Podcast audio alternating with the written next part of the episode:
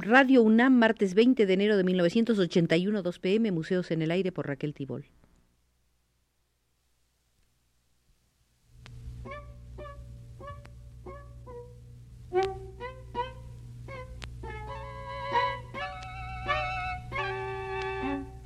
Museos en el Aire.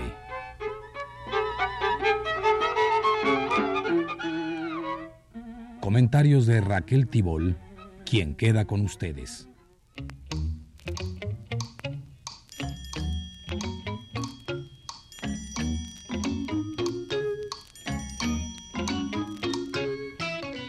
Quizás algunos de ustedes compartan conmigo la sensación de trasnochado puritanismo que producen quienes rechazan el mercado artístico como una definitiva perversión del objeto artístico.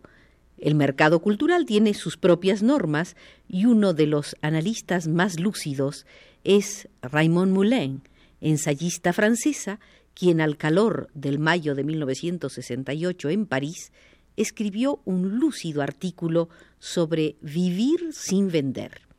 Entremos, pues, al Museo del Mercado del Arte para extraer algunas fichas ilustradoras. Las obras de arte son esos bienes extraordinarios cuya naturaleza especial ha sido reconocida por los economistas desde Ricardo a Karl Marx, pasando por Stuart Mill.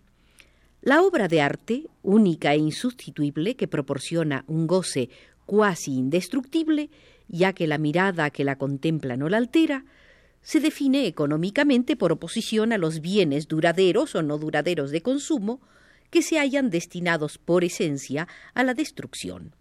La obra única es normalmente, mientras llega al museo, un objeto de apropiación y de goce individual, un objeto de prestigio y un objeto de inversión. Como bien mueble que se caracteriza por su fluidez, capacidad de circulación y de clandestinidad, el cuadro de caballete se presta fácilmente a las manipulaciones financieras. El cuadro, bien estéril como el oro, figura como él en la categoría de las inversiones sin beneficios. Sin embargo, a diferencia del oro, no puede ser objeto de transacciones bursátiles, sino sólo de transacciones comerciales entre amigos o al mejor postor. En el curso de estas transacciones, las obras de arte se valoran en términos de precios y estos precios se fijan exclusivamente en el mercado. El comercio artístico y la especulación con las obras de arte han existido en todas las sociedades en las que la creación artística y la clientela del arte se hallan individualizadas, y en las que el arte, al no responder ya, como en las sociedades primitivas, a una necesidad del grupo en su conjunto, se ha convertido en una propiedad medio de goce o incluso en instrumento de poder de una minoría. La influencia ejercida por el negocio artístico en la situación del artista varía, sin embargo, de acuerdo con el sistema de organización de la vida artística, el cual no puede ser comprendido a su vez si se le disocia del todo social que lo hace posible.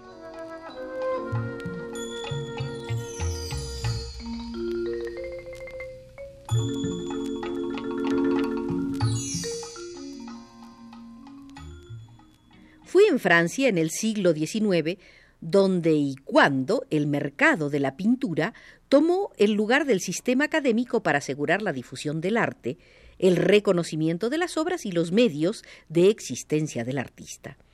A partir del momento en que un contrato sobre una obra venía a ligar al artista al comerciante en cuadros, de la misma manera que el escritor lo estaba al editor, el proceso de circulación se transformó para emplear el lenguaje marxista en proceso de producción y el artista se convirtió de trabajador improductivo en productivo al producir capital. La relación directa y personal del artista con el aficionado, que prevaleció con el mecenazgo, dejó paso a la relación directa entre el artista y el comerciante. Los imperativos del encargo se dieron su sitio a las presiones insidiosas de la demanda. El meollo del asunto, como ves, escribía Van Gogh a su hermano Teo, es que mis posibilidades de trabajo dependen de la venta de mis obras. el no vender cuando no se tiene recursos le pone a uno en la imposibilidad de hacer algún progreso, en tanto que éste se daría por sí solo en caso contrario. En el momento en que el comerciante se ha hecho cargo de la defensa de una obra, y ha asegurado su comercialización, y el mercado se ha constituido en una estructura que acoge abiertamente a los excluidos del salón oficial, los artistas han tenido la sensación de que conquistaban su independencia. Pero, al quebrantar el absolutismo oficial y liberarse del sistema académico, los artistas no hacían más que conquistar su independencia para enajenarla en un sistema mercantil que a medida que se racionalizaba, se volvía más eficaz, pero a la vez, tomando en cuenta la prioridad del objetivo económico, más opresor para los creadores. Desde hace 100 años, el proceso capitalista en que se ha visto envuelto el mercado artístico se ha ido acelerando. Durante la segunda posguerra, los elementos monopolistas han adquirido el predominio en el mercado del arte contemporáneo. Todo artista tiene el monopolio de su producción y, en principio, él es el único que detenta la oferta que le interesa el artista puede vender sus obras directamente a los aficionados o, en caso contrario, pasar por el conducto de un intermediario. En este último caso puede conceder o negar el monopolio de la venta de su producción.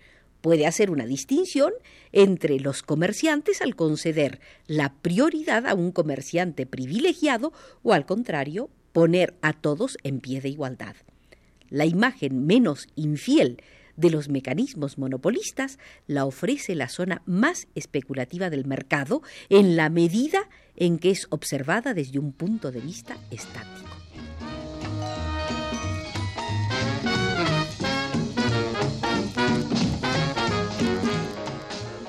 Comerciante temporalmente monopolista es el que fija el precio, trabaja en contacto con un número reducido de coleccionistas, cada comprador compra al por mayor y tiende al acaparamiento. El número de individuos que intervienen es limitado, pero sus posibilidades financieras son considerables. Cada circuito comercial restringido, constituido en torno a un artista, no representa un gang, como pueden temerlo los que son sensibles al carácter hipotético del valor estético sobre el que está construido sino la forma suprema de monopolio que significa, en el sentido económico del término, la coalición. Todo análisis global y dinámico del mercado del arte contemporáneo muestra, sin embargo, las perversiones experimentadas por el esquema monopolista y la introducción de prácticas competitivas. La competencia se da al nivel del producto. El mercado es un campo de tensiones en el que las grandes querellas artísticas y las competencias económicas se atraen y responden mutuamente. Para cada uno de los actores, pintor, comerciante en cuadros, crítico o aficionado, se trata de librar una batalla para imponer, hacer reconocer o valer el arte que él ha creado o decidido defender. Y si en ciertos sectores esenciales la organización científica del trabajo, el reparto autoritario de las inversiones y la planificación tienden a reducir los efectos de una competencia implacable, el mundo del arte en una época en la que la creación es individualista y el artista es divinizado, y en la que cada creador lleva consigo o cree llevar un universo incompatible con el de los demás, es el mundo de la selva darwiniana. La competencia se da a sí mismo, al nivel de los precios, por el camino del mercado paralelo, es decir, del sector del mercado que escapa a los comerciantes monopolistas y se encuentra en manos de los revendedores, comisionistas o coleccionistas comerciantes. Los aficionados de la primera hora que han adquirido cuadros a un precio muy bajo, los comisionados que gozan del beneficio al hacer sus compras en las galerías de una tarifa privilegiada, pueden reintroducir las obras en el circuito comercial a precios altamente competitivos. El precio dictado por el comerciante que destila la oferta y estimula la demanda, y puesto así en cuestión en el mercado paralelo o en las ventas públicas, no puede dejar de aparecer como arbitrario. Se sitúa en el punto en que se encuentran la oferta y la demanda, ambas deformadas. La primera es arreglada por el que ofrece de acuerdo con las exigencias estratégicas del lanzamiento. Y es evidente que el interés del distribuidor no coincide necesariamente con el del artista. La segunda es sometida a diversas manipulaciones psicológicas entre las que figuran las formas más sutiles de la publicidad.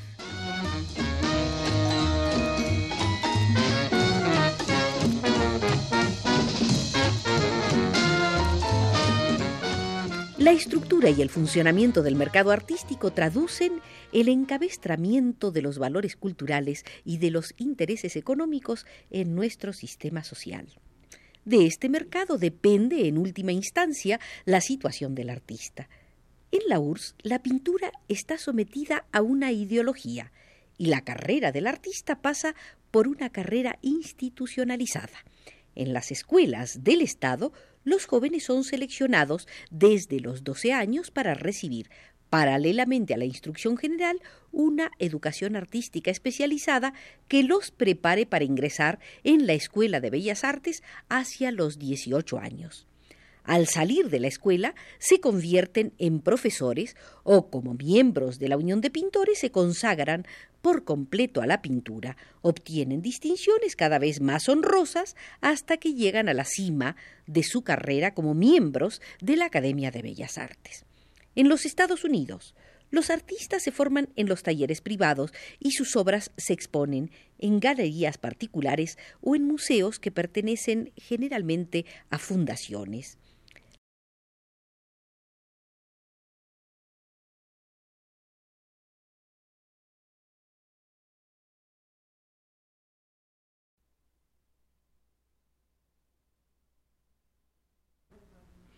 Radio UNAM, martes 20 de enero de 1981, 2 pm, Museos en el Aire por Raquel Tibol.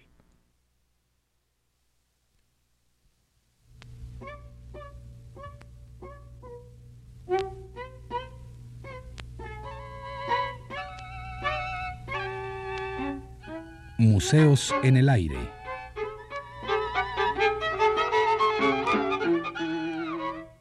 Comentarios de Raquel Tibol quien queda con ustedes.